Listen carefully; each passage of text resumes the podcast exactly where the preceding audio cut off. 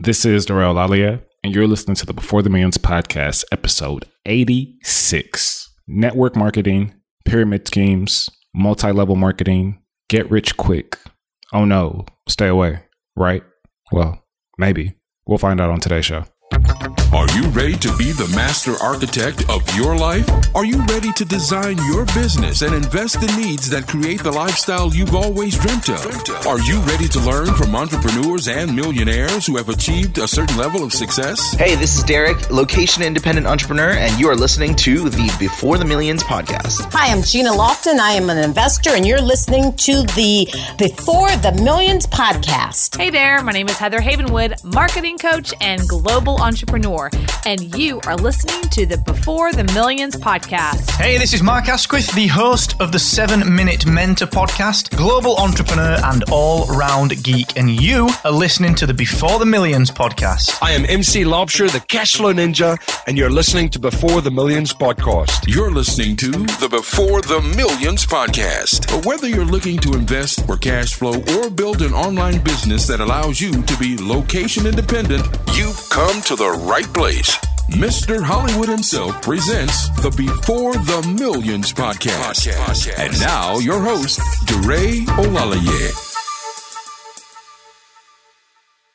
Hey, what's up? What's going on, BTM Tribe? We're back for another installment, another episode of the Before the Millions podcast. And tis the season. I love the holiday season. I love the Christmas season. Just the overall aura. The it just kind of uplifts you, right? The Christmas caroling, the Christmas movies, the chocolate, the gift giving, the snow, just brings joy, joy to my heart. On today's show, guys, I'm not, and you know, I prepared like a brief outline of one of my next talks. And I was going to share that with you guys on today's episode. But because today's episode is a little bit longer than most, I'm just going to save this talk for next episode. But the title of the talk is The Pyramid Scheme That You Want. Get Rich Quick. And it falls right in line with the theme of this episode because we've been taught to believe that pyramids are schemes. We've been taught to believe that pyramid schemes are bad. We've been taught to believe that get rich quick is something that you don't want to do. But I kind of want to challenge that idea. And I think that you'll agree to my findings. So stay tuned. On today's episode, we are speaking with Mr. Jack Gibson and Mr. Jeff Schechter. Now, we just call Jeff Shecky. These partners, Jeff and Jack, they met just a few years ago and their skill sets complemented each other so that a partnership amongst the two of them was very viable, right? So, on today's show, we talk about the power of partnerships, what you should look for in a partner, and when you know you found the right partner. And then we get into the, some of their background.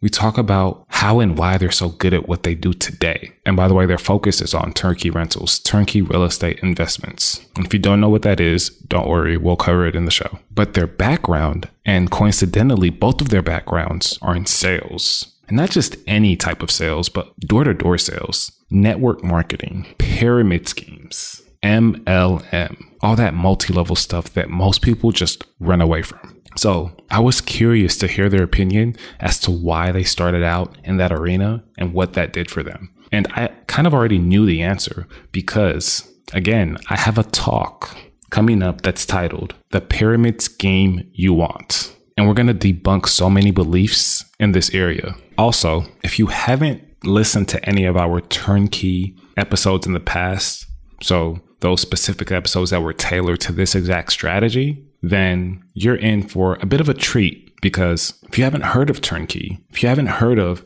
a method in which you can literally just invest, collect checks, and let somebody else do all of the work, you're going to learn about that method today. As with all strategies, it comes with its pros and its cons. And I think that individuals should choose strategies based off of their goals and their circumstance. So without any further ado, let's get to the show. DeRay's tip of the week. So we cover the idea or the concept of a partnership heavily on the show. And I want you guys to know that when it comes to a partnership, a formidable partnership, we're really going to cover what type of person you're going to want to be in a partnership and what type of person you should seek out in a partnership. And that's really what's most important, guys. Like 100%, that is the most important thing. But when you drill it down, well, I like to put things in three categories and just make sure that all the pieces fit per se. So, whenever you're considering a construct of a partnership, think about what your strengths are, what somebody else's weaknesses are. And the three buckets I like to put things in are time, money, and experience. Or you can replace experience with expertise. So, time, money, and expertise. So, if you don't have the time, but you have the money, you would go and find somebody with time to go and find investments for you. Or maybe you have the time to find and scour and do all the grunt work, but you don't have any money to actually buy these investments. Then you go find that person with the money. Or maybe you have both time and money, and you're literally trying to close on the very next good or great deal that you see, but you don't know what the heck you're doing you need to go find somebody with experience or expertise in that given area. So think about the things that are currently in your sphere, what you're good at, what you're capable of, what you're working with, and your partner should, and it's okay to overlap in a lot of areas, but your partner should complement in the areas where you are lacking. There's no sense in having another partner, which most people do, especially starting out. There's no sense in having a partner that's just as green as you you guys have the same amount of experience, which is none. You guys have the same amount of money, which is none, but you guys have all the time in the world. It sounds cool. It sounds amazing. It sounds like a brand new partnership that's about to take off, but is it really? Is that the makings of a successful partnership? What I found to be successful is when there are different values from each partner, where there are different skill sets of each partner. And on today's episode, we're going to get into a lot of this. So let's go ahead and do that now. Let's get into the show. And now your feature presentation. I have Mr. Jeff Schechter on the show and Mr. Jack Gibson. Jack, let the listeners hear your voice. How are you doing today? Yeah, we're great. Thanks so much for having us. Definitely, definitely, definitely. I'm super excited to get into both of you guys' story and how you guys even know each other. So let's maybe take it back a little bit. Let's hop in the time machine. Let's talk about your younger, your formative years and how both of you guys came not only into existence as far as your entrepreneurial journey, but how you guys met each other.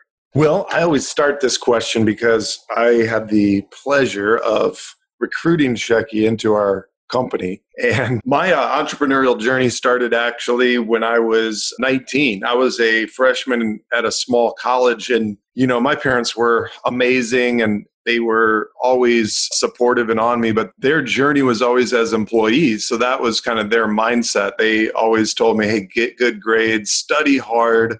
They were the parents that were at, when I was in college, mind you, they were at every single parent you know professor conference checking in on me. So that was that was great. I just loved it.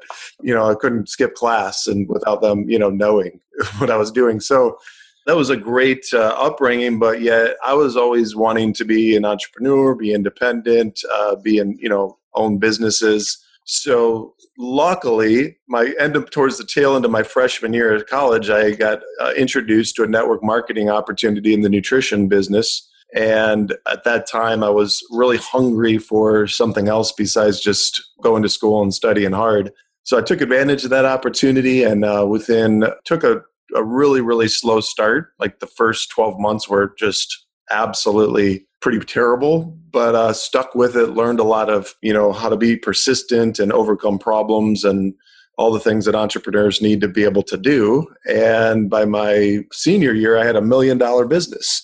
So I went into um, I went into that full time and got my degree. Made my parents proud. I didn't quit school just because I had a successful company going.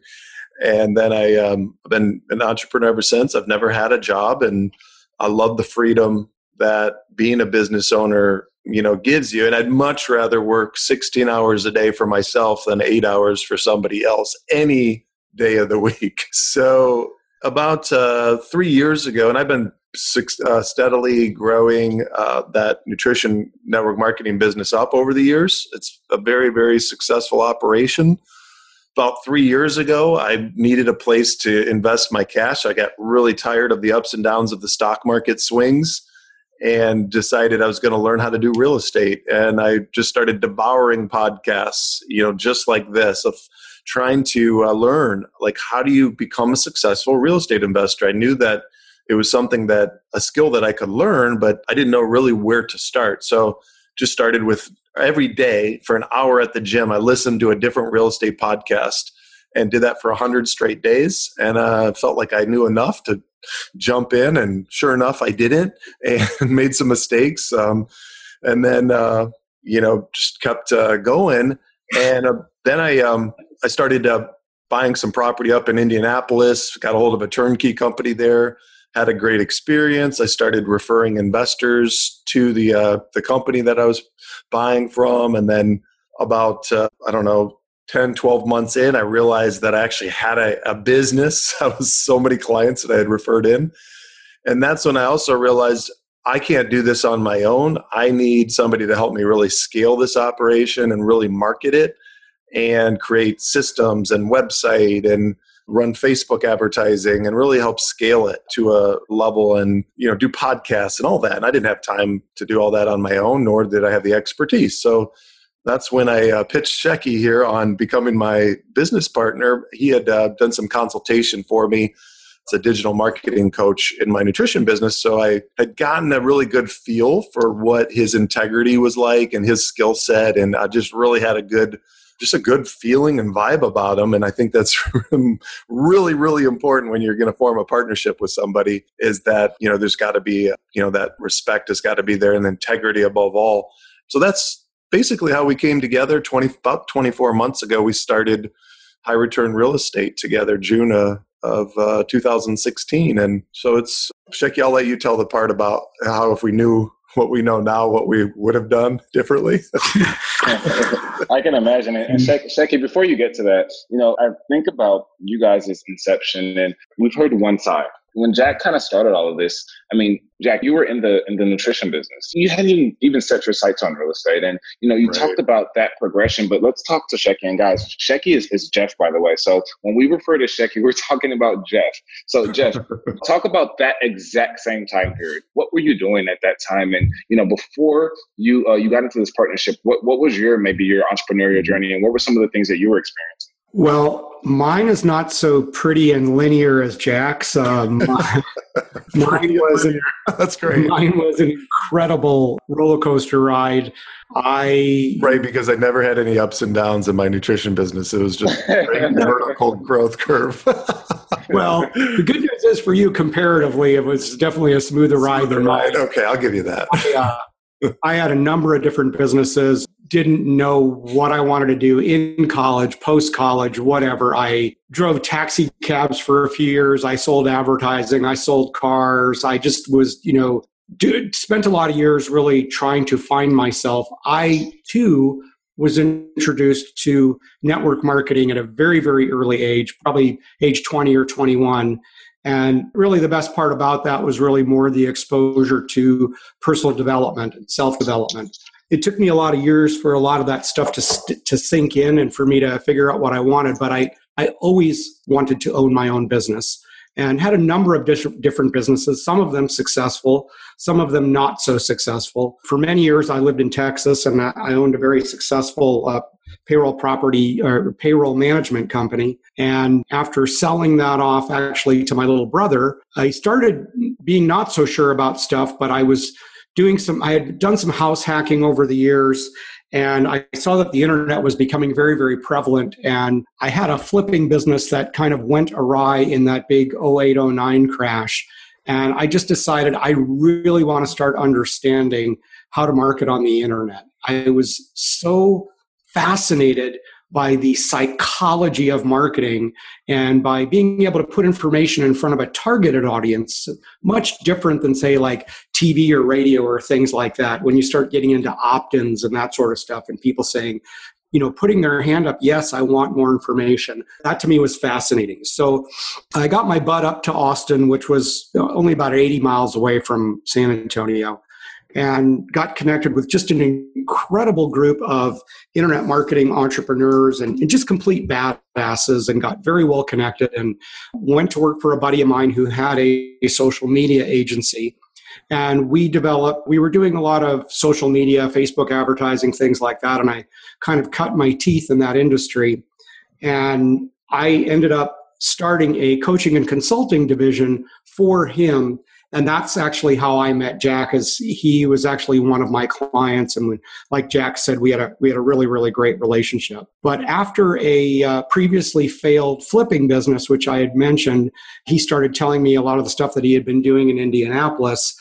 Even though I had kind of almost sworn off real estate investing because of some pretty bad hits in the past, I was really, really intrigued by this turnkey model and started thinking okay, in terms of what I had been doing with consultative selling and what I had come to learn about marketing and psychology and things like that, it's like, yeah, there's there's definitely something here. So uh, that that was kind of the seeds of of how we got going, and uh, and it's been great. I mean, you know, I, I know we're not going to talk about it, but we clearly have different strengths and weaknesses, but feed off each other very well. I love it. I love it. And before we get into the meat potato, Shecky, I want you to talk about or I want you to allude to the fact and, and give advice to some listeners who maybe have taken a dive into real estate investing, maybe before, you know, 2007, 2008, and they have that similar bad taste in their mouth. They've been punched a few times and, you know, they're like, they're those spokesperson, spokespeople out there that are saying real estate is terrible, real estate is bad, don't put your money in real estate. This is one of the worst asset classes. I mean, they've had similar situations to you but you found your way back in this industry. You found your way back in this realm. Give these, you know, so maybe talk about why and how and what you see in real estate now that maybe you didn't see back then, or what you're changing about the the model that you're using. Because back then you were doing fixing and flipping. Now you guys are doing turnkey. I know that's a completely different model, but real estate in general, when people take hits, especially as their first investment or their second investment, a lot of them feel as though, well, this is not for me or this is not a good vehicle or you know there's so many naysayers out there. So i want you to talk to these naysayers and, and kind of give them your experiences now that you're back in the now that you're back in this field. Well you bring up a great point in that it's easy for us to swear off stuff because of bad experiences. And you know my bad experiences ended up in the hundreds of thousands of dollars worth of lessons and completely broke and destitute beyond broke. And so I don't think there's anybody that had more of a, a negative experience with that stuff. I don't think if somebody is a realistic, open minded person, that they can on, automatically just throw off and say, this is not an asset class worth considering. I mean, it's it's silly to think that. I can see how you might want to go in that direction, and that's what we as humans do. We just kind of tend to write things off. But I had a lot of really, uh, as I mentioned, a lot of really great mentors and people that I respected a lot in the community in Austin. And one guy said to me, just just great analogy. He says, "Look, if you go to a restaurant and you have just a really crappy meal, like the food's terrible, the service is terrible, does that mean you're never going out to eat again?" Like no, of course not. It just means you had a bad experience. So the you know the smart entrepreneurs are going great. If I, in my case, many hundreds of thousands of dollars worth of lessons, if I had to spend that much for that lesson, what can I pull from that? What can I learn from that? And there's some things that we do now and the way we structure things now that there's no way that I even knew about that stuff back then and would never and as a result of that learning curve would never do them that way again and it just made me that much smarter so i came to the table with that partnership with jack with a certain not just a new skill set from a standpoint of digital marketing but a different attitude a different you know set of experiences a, a layer of wisdom that I did not have previously. And that's not to say that I'm the smartest guy on in the world, but at least I had some good mentors that would help me to see to kind of keep my eyes open because you know there, there's nothing worse worse than a closed mind. I mean, uh, an entrepreneur with a closed mind is not going to make it very far. So I've, I've always remembered that restaurant analogy, and it served me very well. I love it. I love it. And guys, I kind of I kind of have a love hate relationship for these types of podcast interviews, and let me tell you guys why.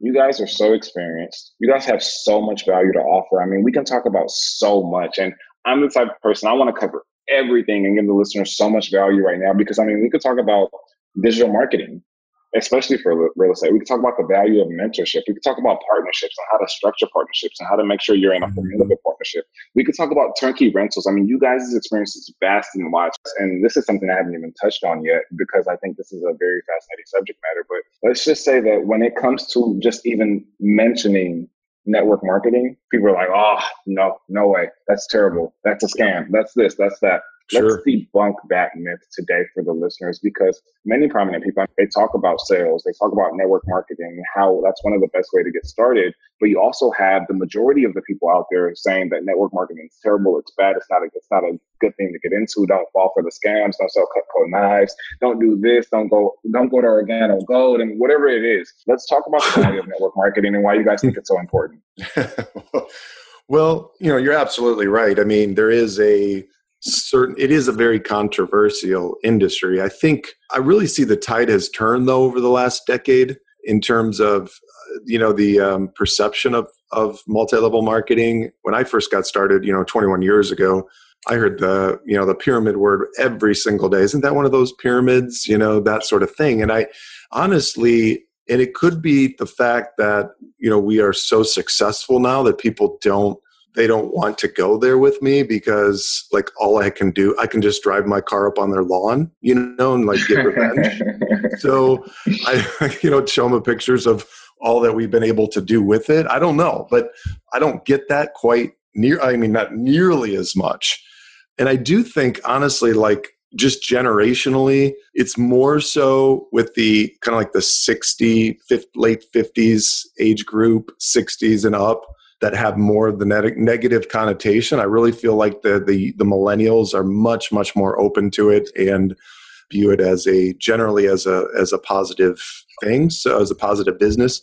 But I think you know there's a couple points to really make. Number one is there's really not a better business model for the average person that doesn't have much startup capital to be able to just you know use a lot of their energy and their uh, time and their effort and just work hard and that they can really grow a long-term sustainable business.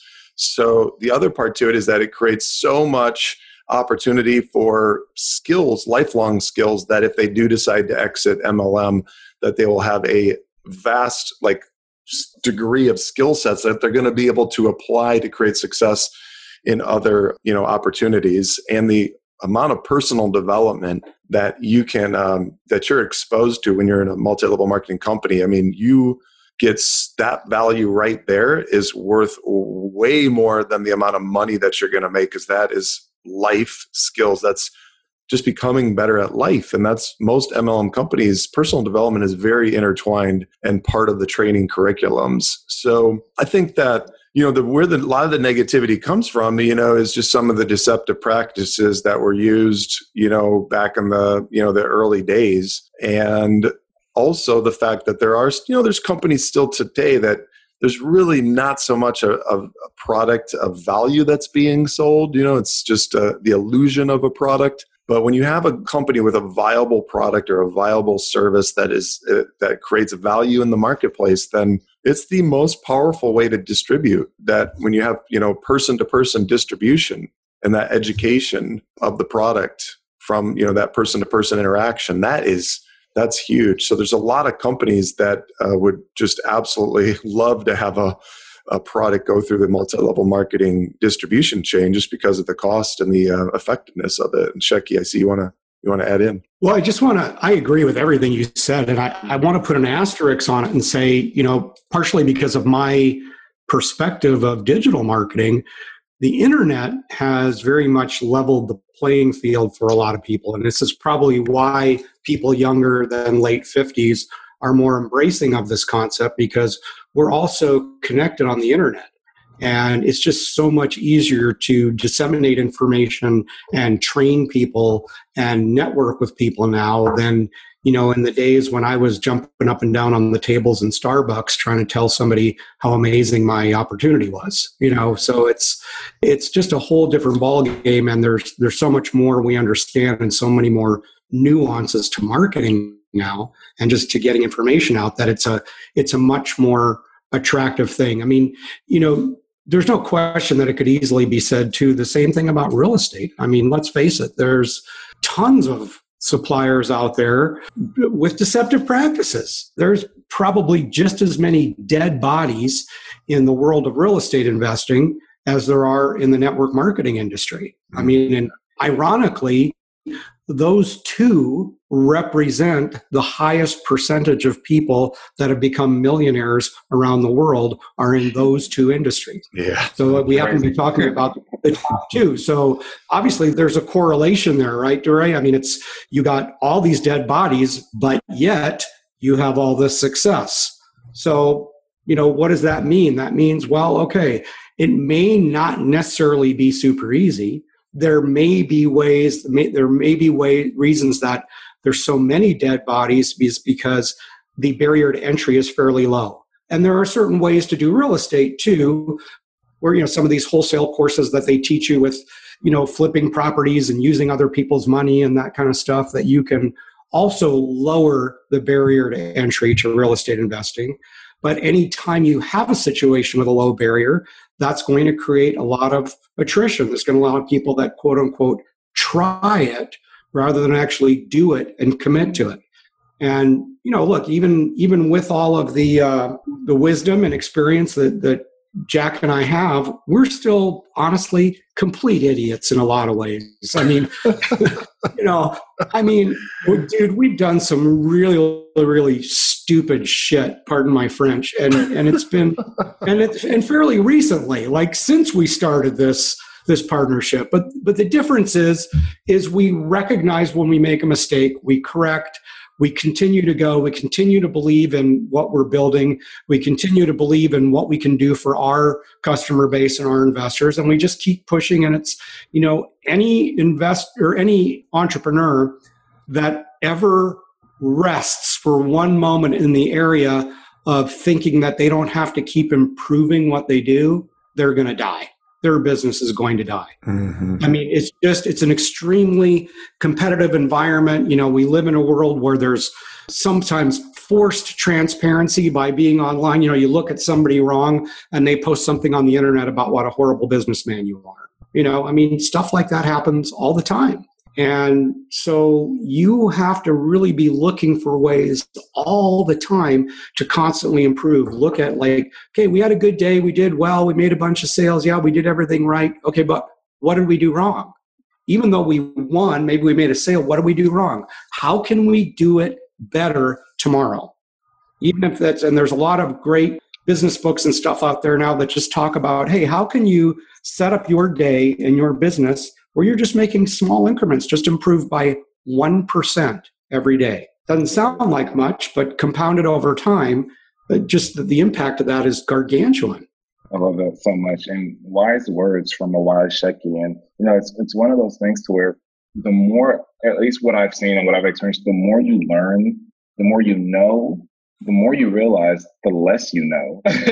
and yeah. and it, it's mm-hmm. one of those things where it's really profound. And Jack, I have a question for you. Speaking of network marketing and you know not only investing your money but investing your time and, and energy in a lot of the things that you do what has been maybe one of the best or maybe most worthwhile investments that you've ever made and doesn't have to be an investment in real estate or an investment with money but maybe an investment of energy or an investment of time what has been the most worthwhile for you the most worthwhile is, um, you know, anytime that I invest into myself, uh, that seems to give me the highest return. I mean, a 10x type return. So though I look back, you know, over the years when you know, starting in the early days of, you know, first three years doing, you know, my network marketing business while going to college, right? All the other college kids, you know, on a Saturday were, you know, were doing whatever they whatever they were doing, right? it was college kids and I was in a seminar all day long, taking notes, learning new sales skills, and improving myself, personally developing, networking, learning business. And I look back on that and just, man, I just want to go back in time and say to, you know, that young kid, like, thank you. Thank you for doing something and daring to be different and going against the grain because a lot of the kids made fun of me for sure. And I mean, I got teased quite a bit for what I was doing. And I just think back like, wow, like that, that early, those early years of just investing into myself, the time and energy to, to get trained and, and create new skills, I'm getting a hundred X times return on that.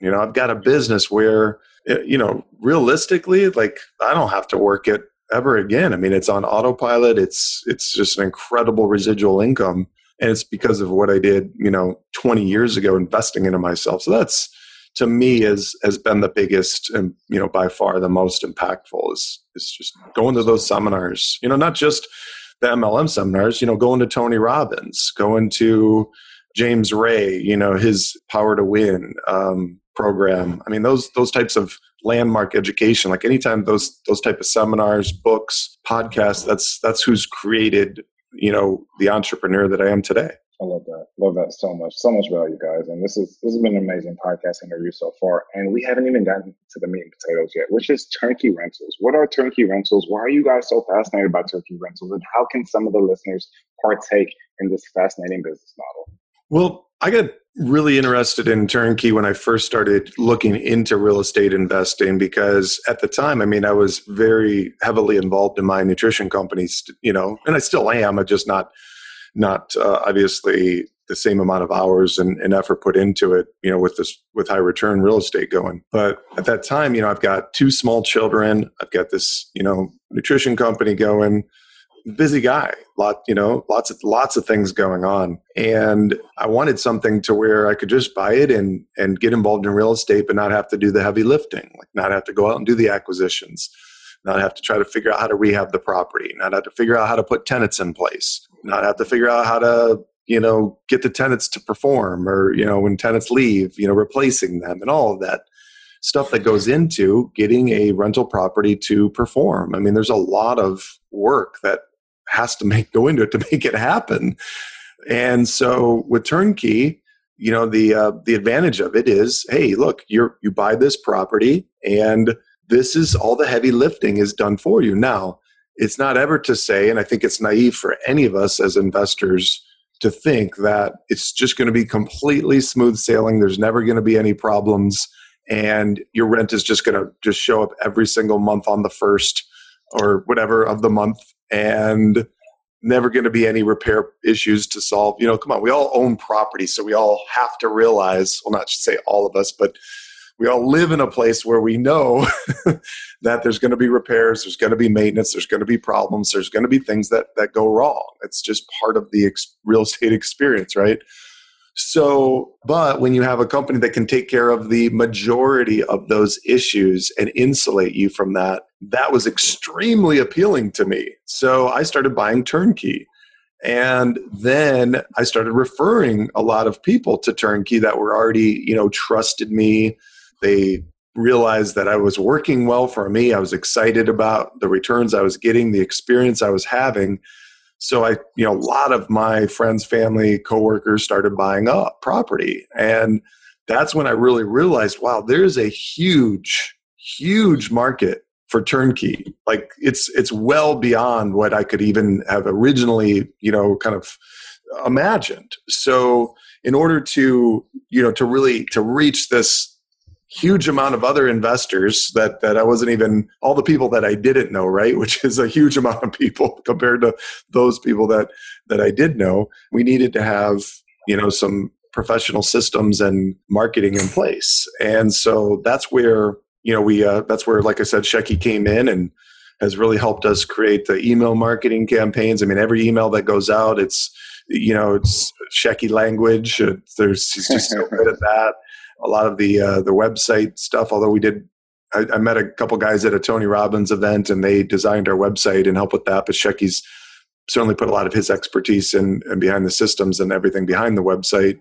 So it's just been this you know incredible partnership between the two of us that my business experience over the last 20 years of marketing and networking and you know being able to raise capital to help us with acquisitions, and then Shecky's uh, ability in the marketing side is it's just been it's really really fantastic as far as the uh, different skills and abilities that we bring to the table. So turnkey is really it's where you're buying a property to sum it all up you're buying a property where it's all the heavy lifting has been done for you and you're buying a, a cash flow producing asset and that's managed for you and that is uh, you know that's just taken care of for you on your behalf so yes does the turnkey company get to capture you know more of the equity out of the property of course they're doing all that heavy lifting that you know they have to I mean, that's the way that you know that you know that's the way we make make our money. Really, is on the sale of the property. The management side is just a service to the investor. That's really not a profitable side of the business. So that's the value that we bring to the table, and um, the value that we bring is is is huge. So I don't know, Shecky. I know you probably want to add a few things to what I just said, but yeah, I don't know. That was pretty damn good, dude. cool. I was gonna say that. I was gonna say that was, that was an amazing wrap up. Right. And I have a follow up question when it comes to turnkey for both of you guys, but I have a really selfish question with you guys. And again, uh, listeners, this is the reason why I prompt a lot of you guys to have thought leadership platforms and blogs and, and have local meetups and podcasts because you're able to not only give so much value to everybody out there, but I mean, selfishly, I'm going to ask the question now. And my question to you guys is, I feel like I could have a whole conversation with Shecky when it comes to digital marketing, when it comes to um, copy, when it comes to funnels, when it comes to all of that. But on the on the flip side of things, I feel like I can have a conversation just as much with you when it comes to turnkey rentals, when it comes to business models, when it comes to real estate, when it comes to analyzing deals. So I feel like I have the best of both worlds. But when I look to the future and try to grow and expand, I'm just like, man, like if I were to ever go into a partnership, and again, listeners, this is something that you guys can take away from this conversation, but if I were to ever go into a partnership, how would I know what side of things I want to be on? Let's say I want to split my company just the way you guys have done. How would I know what side of things I want to be on? So I think there's bigger considerations, DeRay, and you know, you know from your coaching practice that everybody comes to the table with a certain energy. I mean, there's there's two sides, right? So one is the skill set, and one is the energy that they bring to the table. Mm-hmm. And you know, coming from a standpoint where I once in a previous business, in my flipping business, had a very very crooked partner and did not pick someone, yeah, decent skill set, but the wrong energy, and it proved to be extremely costly. So, you know, one of the things that Jack mentioned, and not to toot my own horn, but just to by way of example, is when he talked about how we connected you know, we had a certain we only had a phone relationship but we had a certain respect for each other. We, we had a very very clear understanding from having worked together in a coaching relationship what our work ethic was like what our philosophies on life were like. It's a much higher level than skill set when it comes to skill set then you just want to analyze that stuff. Like i it was very clear that we were a good fit because i was kind of more on the marketing and i was really geeky about the psychology side of things. And i had been involved in other businesses. So i you know as far as operations and you know just building out systems and things like that i had a i had a lot of experience in that regard. So it was a lot of the stuff that you know jack didn't really want to do and so, you know, it was naturally a good fit. So I think for anybody that's going out and looking for a partnership or looking to expand is one is you don't necessarily have to have a partner because now we're in this day where you just have incredible ability to outsource. I mean, you know, there's there's virtual assistants and there's you know people that spe- are specific to just doing one kind of facebook advertising and that's all they do and so there, we're, we're getting into this era of just incredible specialization. So you can certainly hire that out. You don't necessarily have to partner with somebody to do that. But if you are looking for a partner, like I admittedly I was, I didn't want to work alone. I wanted to work with somebody else and feed off somebody else's energy. Those were really my two biggest considerations. Like, is it somebody that on a higher level I get them, they get me. We have good energy. We trust each other. You know, we have similar outlooks, philosophies on life, similar work ethics, things like that. And then, and only then, once that is, once I've satisfied myself on that higher level, does this person indeed bring to the table the skill sets that either A, I don't have, or B, I don't want to mess with? Guys, I just want to make sure that you guys uh, please send me my invoice, send me my bill for this brief coaching session because that, that, was amazing. so let's get back to turnkey rentals because I got a lot of value from that. But let's get back to turnkey rentals. So I want to talk about what you guys, you know, what you guys specialize in, and talk about maybe how the listeners can take advantage of that. Because again, I know that there are turnkey operators there are turnkey providers. There's so many different levels when it comes to jumping into turnkey or finding somebody to help you get into turnkey. I want to know what level you guys are at and how you guys you guys help, I guess, the, the general public get into turnkey investments. So yeah, let me just throw a couple things out here, and this just comes from learning things the hard way. So as we evolved, as Jack alluded to, we were really just kind of a, a, sales arm for another turnkey company. And so we were marketing, right? I mean, that's what marketers do. And we very, very quickly started finding out that we could not rely on those people. And interestingly, you can define turnkey as Jack so eloquently did, but it does not necessarily mean that you are dealing with a truly turnkey company. And here's what I mean there are many turnkey companies out there that work in a number of different markets, and they have quote unquote providers in those markets. They have some boots on the ground that are, you know, finding them properties and maybe organizing the rehabs and farming out the property management to some local team that's there. Okay. And then, so in essence, you're kind of buying from a marketing company or from an education company. There are other ones that just are, you know, like what we used to do, which was just be a, you know, pure sales arm for somebody else behind the scenes. I can tell you from our experience in every case, anytime we tried to circumvent or not control all of the entire process, everything fell apart and everything began to suck and suck hard. okay. And it, only because we could not control quality, we could not control processes, we could not help investors to truly control returns of what investors were getting. So we took it upon ourselves to say, we are going to do, even though it's a gajillion moving parts, we are going to do everything for our investors. We are going to go out and source the property. We're going to acquire it. We're going to vet it, make sure it fits within our model. We're then going to buy it. We're then going to rehab it. We're then going to rehab it to certain extent, certain standards. We're then going to have a third party inspector come in and check our work and be transparent and reveal that to the investor. And if there are any items, we're going to cure things on that inspection. We are then going to also control the property management with our own teams. And so that we can control, because obviously, let's face it, anybody can buy a property, but can you manage it nicely for 10 or 20 years and keep it performing? Right. And so, and that becomes especially true when you get into the maybe not so pretty property classes. It's definitely more effort to manage those properties. So, in, in our game, selling is somewhat easy, but creating a good experience, a good long term for the investor is not always that easy. Mm-hmm. And so I think the, the first question that any would be investor should be asking of anybody that they're going to do business with from a turnkey standpoint is who's doing what in your system? Do you are you guys buying your own properties? Are you rehabbing them yourselves? Are you managing them yourselves? Or are you just a sales arm? Or are you just you know networking with others are you just having other people refer stuff into you, whatever? Because I can tell you there's nothing wrong with that model from a standpoint of a, of a model itself, but it's just not nearly as efficient and it never brings as good of a customer experience as if the turnkey provider is doing everything for you.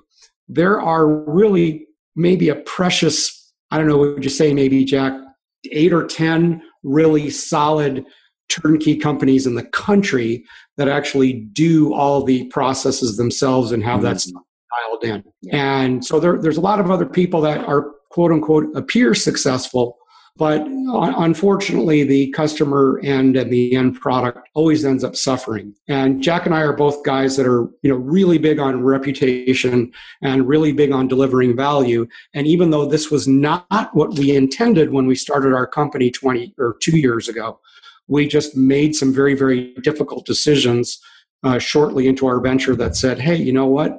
If we're going to do this, you know, it's like the old saying, go big or go home. Yeah, you covered a great, Shecky. And, you know, when we, and Shecky pretty much nailed this, is that we really didn't want to do anything but just sell.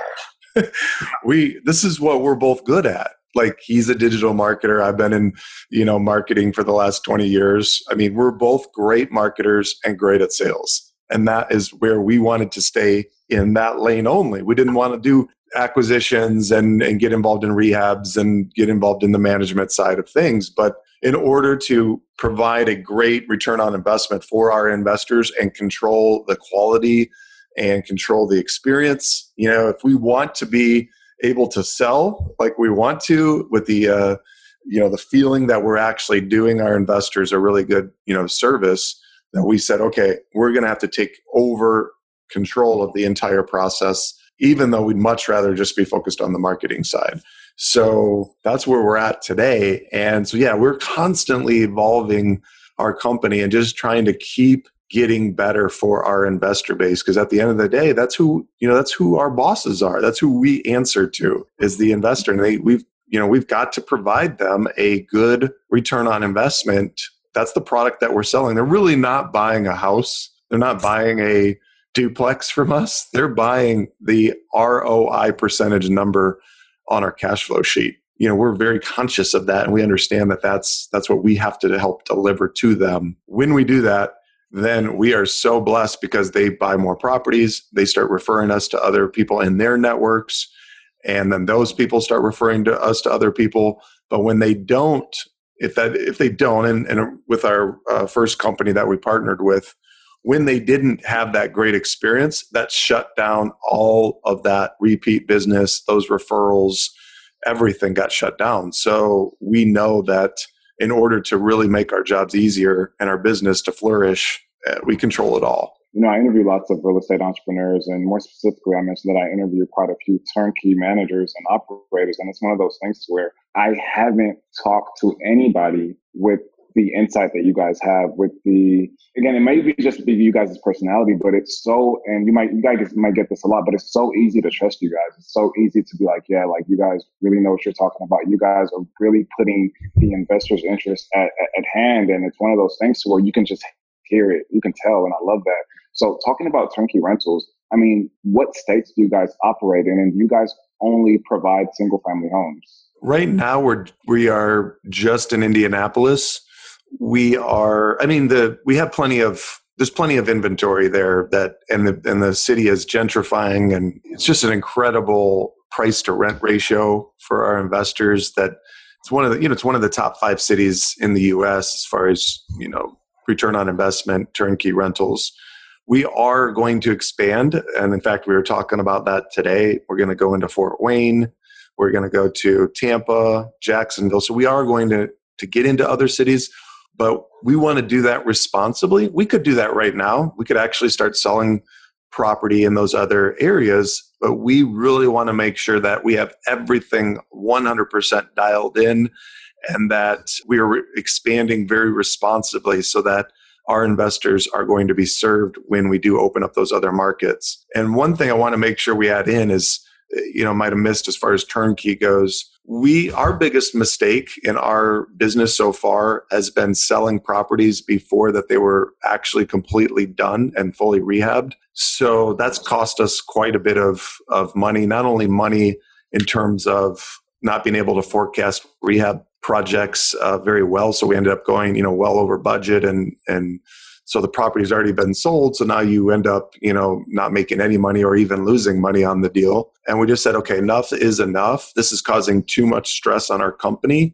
We're just going to only sell properties truly turnkey like they are re- fully rehabbed inspected by a third party company.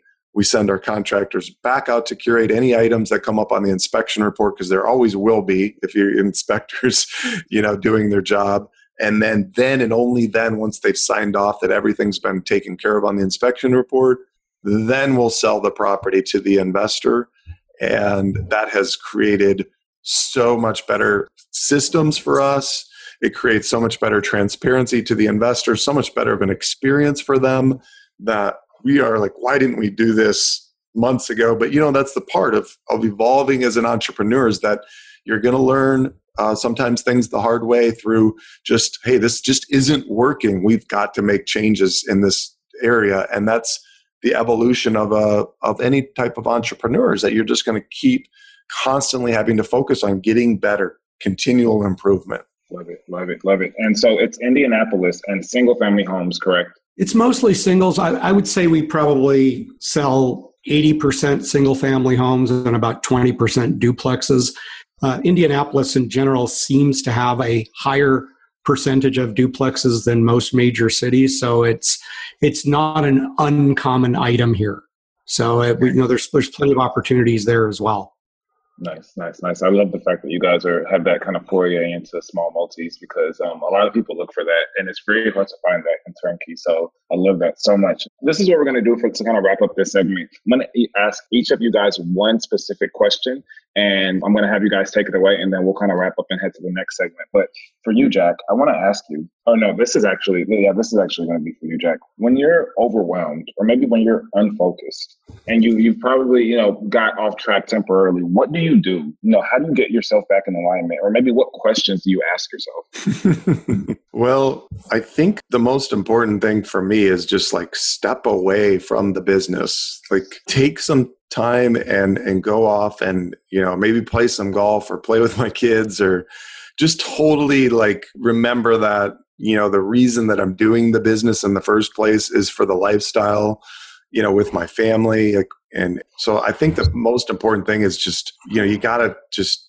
you get so wrapped up in it and and like you said the overwhelm can be very overwhelming that you just got to like go do something else that's going to take your mind off it so you can kind of recharge refresh and come back with a, a totally new perspective. So you know i love to uh, hang out with my my boys are eight and ten so now they're very interactive with me. We have just a, a blast lots of laughs together. So we go off and you know play some golf or go you know play catch in the in the backyard or go swimming or whatever you know there's some myriad of things go catch a you know a movie together you know something like that to where can just totally like get me refocused again. Love it love it. That's beautiful. And jack i'm getting ready to ask Shecky a very very hard question. Maybe maybe not but we're going to test Shecky's copy skills. So so Shecky here's my question oh. for you.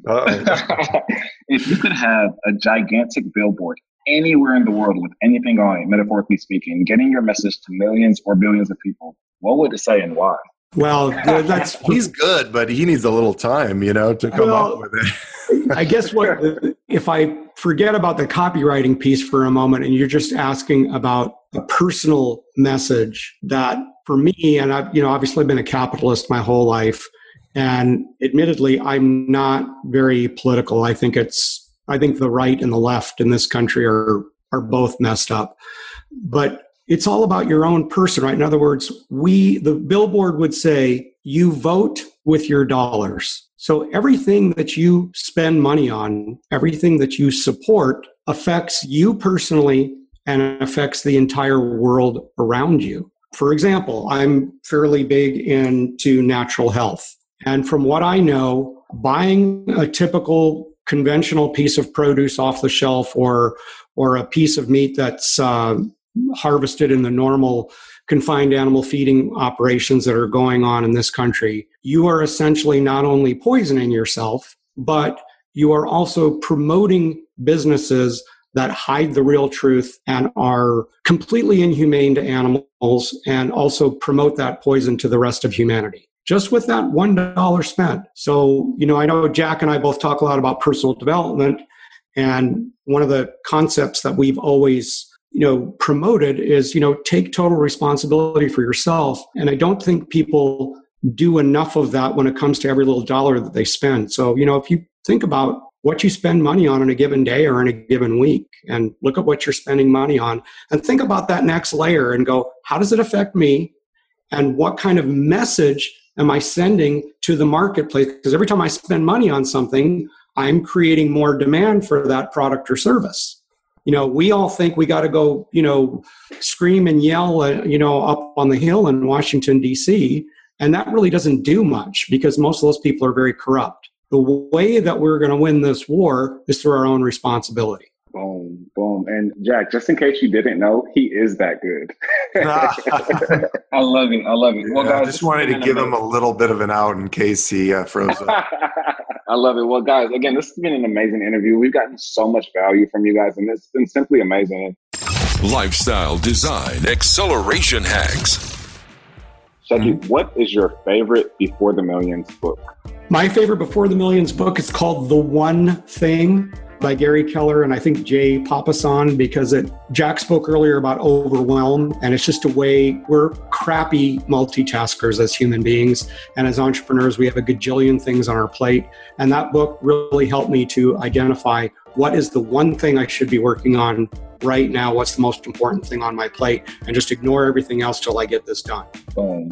Jack, what is yours? You know, I hate to be the guy that just kind of does the uh, one that so many people do, but it's definitely, you know, given me a lot of the thought process that, that I use today to build a business both in network marketing and real estate. It's Rich Dad Poor Dad, and then almost kind of look at it as like a two part book with the second one, Cash Flow Quadrant. Those two books just, I mean, wow, they're just told in story form you know so that so anybody can devour those books in just a very short period of time because they're so engaging. It's, it's a lessons told through stories. And that's that's how we as human beings learn most effectively is when we're you know we're learning through stories. So i just feel so passionate about those books because i wouldn't be doing what i'm doing today if it hadn't been for those you know for that that education Love it. Yeah. And listeners, as you guys know, these are probably the three top most recommended books on the show. Rich Dad Poor Dad, the original, Rich Dad Poor Dad, Cash Flow Quadrant, The One Thing by Gary Keller. And if you guys want to listen to these books via Audible, which is the audio way of listening to books these days, you guys can visit beforethemillions.com slash book and you guys can listen to two free audiobooks for free. So again, I love those recommendations. So question number two, and this is for both of you guys again, and we'll start with Jack this time. What is your favorite lifestyle design app? This can be a business app or tool. You know, Shecky sarcastically calls me the tech god. and it's heavily laced with sarcasm because in this partnership, I am not the tech god or even remotely cl- close. So I man, I don't even know if I I don't have one. I think um, probably Sonos. It's an app that I can uh, play on my phone where I can play uh, music all throughout the house and out by the pool. So that's my lifestyle lifestyle design app. I love it. I mean, that's coming from a different, a little bit of a different angle, but I love it. I mean, that definitely incorporates lifestyle design. So that's that's definitely a great, great recommendation. And Shecky, what about you? Um, this is going to be a really boring answer. Before I answer, I want to compliment Jack on, by the way, his improved tech skills because he's really come a long way since I've known him. It's really quite impressive. Very incremental improvements, but still impressive nonetheless. One percent every day. That's, that's all you got to do. That's right. That's it. uh, as, as corny as this sounds, I could not live without Google. I feel like Google, even though people might say it's biased and, and it probably is, being able to have information about anything at your fingertips in 10 seconds or less is the most amazing thing ever, ever. You know, it's like I probably Google 20 different things in a day and you know how to do this how to do that or just even see you know other insights on the way other people are doing something similar to the way we're doing or what your competitors are up to or like how did we live without google? Like i, I just but so for me that's so far ahead of number one. It's like so far ahead of anything else. It's not even not even a comparison. For sure. I mean and you guys i mean i think about the the kids of these days. I mean i'm a millennial but i think about you know even the people after us. Like it's almost like they look at even things like i mean google maps. Like like just just like having to go inside of a gas station and buying a map because you're in the middle. I mean just having even internet. I mean it's beautiful. It's beautiful guys. Yeah. so let's move on to the next question. And this is just going to be for lifestyle design. Let's have this one just for Shecky. So, Shecky, mm-hmm. what do you enjoy most about the way your lifestyle is currently designed? I agree with Jack philosophically. Like, I'm psychologically unemployable. Like, there's really be very difficult for me to go to work for somebody else right now because I've had too many years of working and creating my own stuff. Uh, it doesn't mean that I can't work with others, but I just need to be able to have a say and be a driver of what's being created. And that really fuels me a lot. And also just, you know, the flexibility. I mean, look, we're building a, a big national brand. So Jack and I both work very hard and, you know, put plenty of hours in. But you know, like Jack was saying, if, you know, if I get overwhelmed and I tell Jack, hey, look, I'm checking out for an afternoon, I'm going to go take a hike and go do some yoga. You're like, all right, fine, you know, because it's that's the beauty of having your own business is as long, as long as you've got coverage and have figured that out, you can create that flexibility. So these are the things that I like is that, you know, we're basically paid on the the value that that we bring to the world. And that to me is a really really very exciting equation because we know we're continuing to bring more and more value. And as a result there's an opportunity for us to do really really well financially and when you do really well financially, there's also a whole lot of other better things you can do back out in the world too. There's charities you can give to, there's experiences you can create for yourself and for your family that are just not reachable if you have a typical day job. So I just get jazzed by all that stuff. Love it, love it, love it. So, Jack, what were the sacrifices that you knew you had to make before the millions to get to where you are today? I think uh, the biggest sacrifice is, you know, as an entrepreneur, there's three stages. Stage one is where you're putting in 10 units of work and you're getting one unit of pay. And then stage two is 10 units of work, 10 units of pay. And then stage three is if you're able to get there, and, you know, not a lot really are, you know, to be honest, right? I mean, we all know the stats, but the dream is, you know, 10 units of work or 100 units one of pay or one unit of work, a thousand units of pay, right? So the first stage is, is just so challenging because you're putting in so much time, energy, and effort and you're not really getting paid uh, for what you're doing. And it's just, you have to move forward on faith and belief and just the confidence that it's going to all work out, that the universe will provide, and that, you know, you'll have eventually arrive with abundance.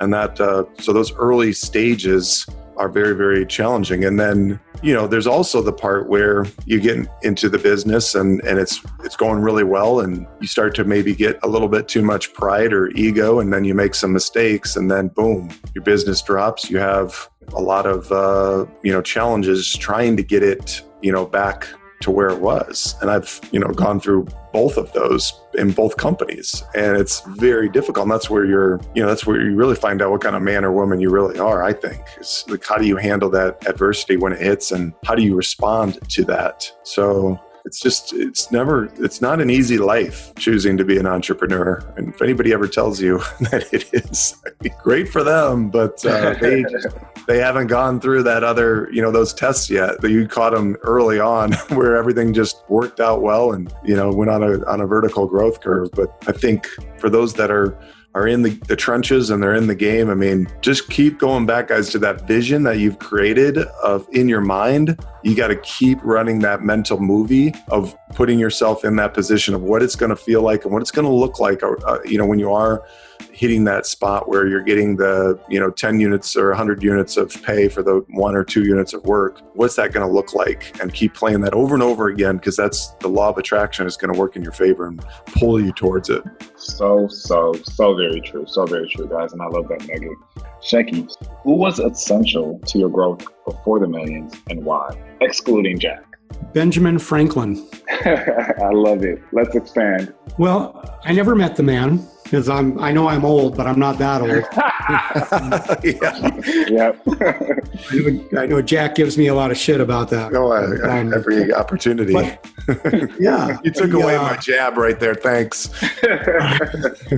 this is a man who was just like if you've ever read his autobiography he's just so far ahead of his time he wasn't looking at convention he was looking at ways to do things differently and I mean, this guy was like an amazing businessman, an investor, an inventor, a scientist. I mean, like he, he, he didn't live by the confines, and obviously a great politician too, but he didn't live by, by the confines of what society was dictating. And he was a man that just would always look for ways to do personal development and to better himself and to be, you know, this guy was learning till the very last breath. And when you study all that stuff, like to me, that guy was just an incredible inspiration. And especially from a standpoint of philosophies of entrepreneurialism. So, you know, anytime I think about like, you know, okay, what would Ben Franklin do? Like that would be amazing. So, you know, everybody, anybody want a, a decent autobiography to read, read Ben Franklin's autobiography. It's, it's very, very revealing about what an unusual man and what a great attitude he had. And that was my follow up question. Do you have a recommended autobiography on him that you would want to recommend to the listeners or myself?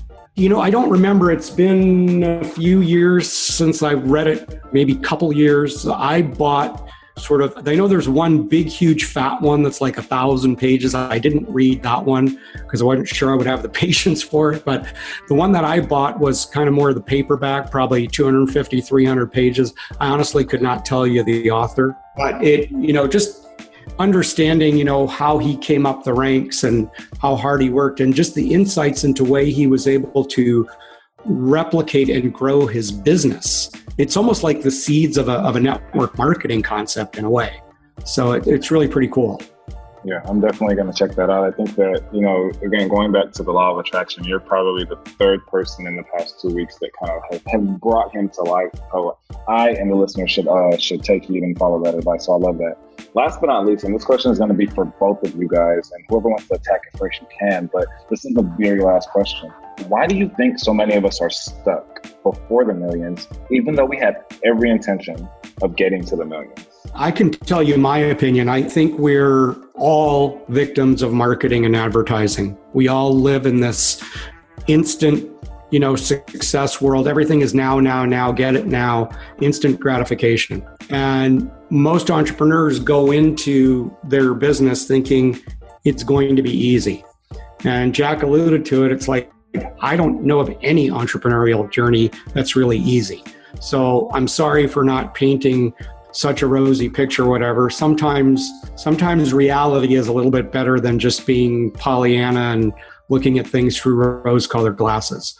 But what if you just came to expect that there was going to be a lot of crap and what if you came to expect that you were going to get knocked down and you just have to keep getting up and you're going to get knocked down? What if you expected that rather than going like, oh my God, can you believe this is happening again? But it's just like, hey, it's just part of the norm. And that you know you're going to have challenges to overcome every single day. There's a lot of people, an old saying that, you know, there's plenty of room at the top, right? Well, the reason that there's so much room at the top is because the climb getting there is difficult. Mm. And there's a lot of dead bodies along the way.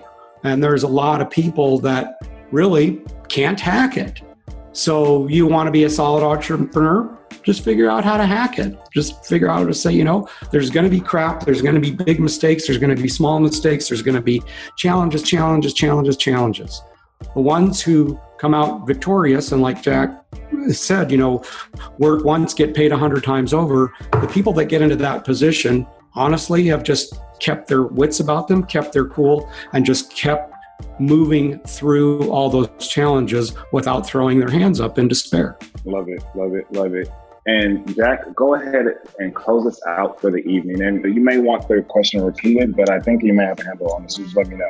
And I definitely agree with Shecky. I think a lot of what it comes down to is just simply personal development. You can only grow an income to the degree that your mental capacity is going to allow you to grow that income to. So a lot of people have, you know, limited beliefs that revolve around money and wealth. I mean, you know, it's very prevalent with the marketing and, and stuff that Shecky talked about. So we go to, you know, look at the top 10 movies of all time. I think seven or eight out of the 10 have a evil, wealthy villain, you know, and so like we start to subconsciously believe that having money is you know, is evil. And that's where, you know, they're pandering to that limited belief. So when you have these types of, you know, beliefs around money, around success, around, you know, growing a business, thinking that it's going to be a lot easier than it is, as Shecky said, then that's really going to make it uh, pretty difficult to, um, you know, become the millions, you know, to have the millions. So I think it's everything has to do with just working, continually working on growing your mindset and your,